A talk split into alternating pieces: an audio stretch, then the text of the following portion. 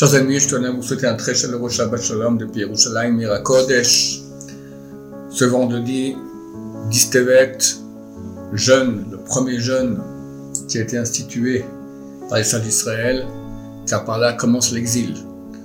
Il y a environ 2500 ans, l'empereur de Babylonie, le plus grand empire à l'époque, met le siège à Jérusalem et là commence l'exil qui a continué jusqu'à aujourd'hui. On espère, on espère pour pas trop longtemps encore. Tout le monde dit que c'est pour très bientôt la Géoula, Bezrat Hashem, surtout que le peuple d'Israël souffre terriblement, terriblement, terriblement. Soit la guerre, mais aussi chacun de façon privée, chacun il a son, son paquet de souffrances. À ce propos, on voit dans le paracha, paracha de Vaïgash, que Dieu se dévoile à Yaakov Avinu et il dit Yaakov, Yaakov. Chazal dit c'est quoi? Deux fois Yaakov Rachid dit la Chiba, un langage d'amour. Dieu exprime tout son amour à Yaakov. La question se pose pourquoi maintenant? Pourquoi durant toute l'histoire de Yaakov on n'a pas vu que Dieu se dévoile à lui et dit Yaakov, Yaakov? Par explication que Yaakov a souffert terriblement pendant 22 ans. Il était en deuil, il portait le silice, euh, la, shrine l'a quitté, il y avait pour HaKodesh, plus rien, 22 ans de pleurs et de souffrance. Et Dieu vient lui dire, sache que tout ce que tu as souffert, toutes les souffrances que je te fais endurer, c'est par amour.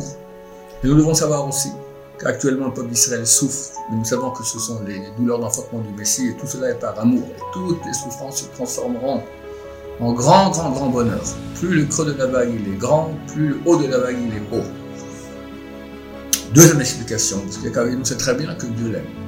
L'explication, c'est que après ces souffrances, sache que je t'aime beaucoup plus. Parce que, comme dit l'Agmara, il n'y a pas de mérite plus grand que les souffrances. L'Agmara dit on veut ni les souffrances ni leur mérite. Mais si déjà il y a souffrance, on va savoir que c'est un très très très grand mérite qui a fait que Jacob est devenu beaucoup beaucoup plus haut que ce qu'il était avant les souffrances. Et nous aussi, les Hashem. On ne veut pas les souffrances, que Dieu dise à nos souffrances immédiatement. Mais si Dieu décide qu'il y en a encore, alors acceptez cela avec abnégation, avec joie. Il y aura ce propos dans notre même paracha. Le Rachem Akadosh pose la question. C'est écrit, Yaakov Ito. Ils sont venus en Égypte, Yaakov et toute sa descendance, Banav ou Banav, ses enfants ses petits-enfants, Ito, avec lui. Benotav ou Benot Banav, ses filles et les filles de ses enfants, Vechozaro et toute sa descendance, Hevi Ito Mitzrayim. Il a amené avec lui en Égypte. Il y a ici une prolongation. Me dire que Jacob est descendu en Égypte avec toute sa descendance Ok, pourquoi tu dis sa descendance, ses enfants, ses petits-enfants? Après, il a amené avec lui ses filles, les filles de ses filles, c'est toute sa descendance. En fait, le Rachem Akadosh explique qu'il y avait deux clans dans la famille de Jacob. Une qui disait Bon, Dieu a décidé, ça fait partie de notre destin, qu'on doit aller souffrir en Égypte. C'est pour réparer en fait quatre générations pécheresses qu'il y avait eu depuis le premier homme, celle de Enoch, petit-fils de Adam, génération où l'humanité a commencé à pratiquer la Vodazara, l'idolâtrie, puis celle du déluge, puis celle de Sodome et Gomorre, et celle de la tour de Babel. C'est en fait les âmes juives qui étaient là-bas et qui ont péché, elles sont revenues maintenant en Gilgoul, en réincarnation, pour souffrir en Égypte l'esclavage, réparé par cela tous, tous ces 2000 ans de péché de l'humanité. Alors ils étaient d'accord, mais il y en a d'autres qui n'étaient pas d'accord. En fait, on voit cela dans le verset. Lorsque c'est écrit que Jacob est venu avec toute sa descendance, ses enfants et ses petits-enfants, ça veut dire tous les mâles, eux étaient d'accord de venir.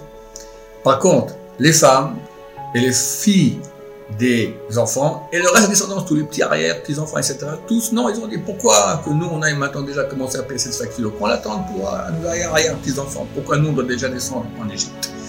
On s'est marqué, Hevi ito Misraïma. Jacob les a amenés, c'est-à-dire de force, ils les a obligés, non, Chers amis, c'est maintenant qu'on commence à payer la facture.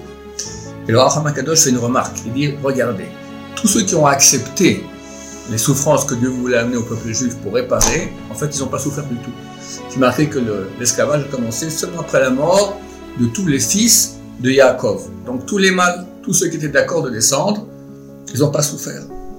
Par contre, les femmes, on voit que Yocheved, qui était la mère de Moshe, Serach Batacher, qui a vécu euh, très longtemps, eux étaient vivants durant la période d'esclavage et de souffrance.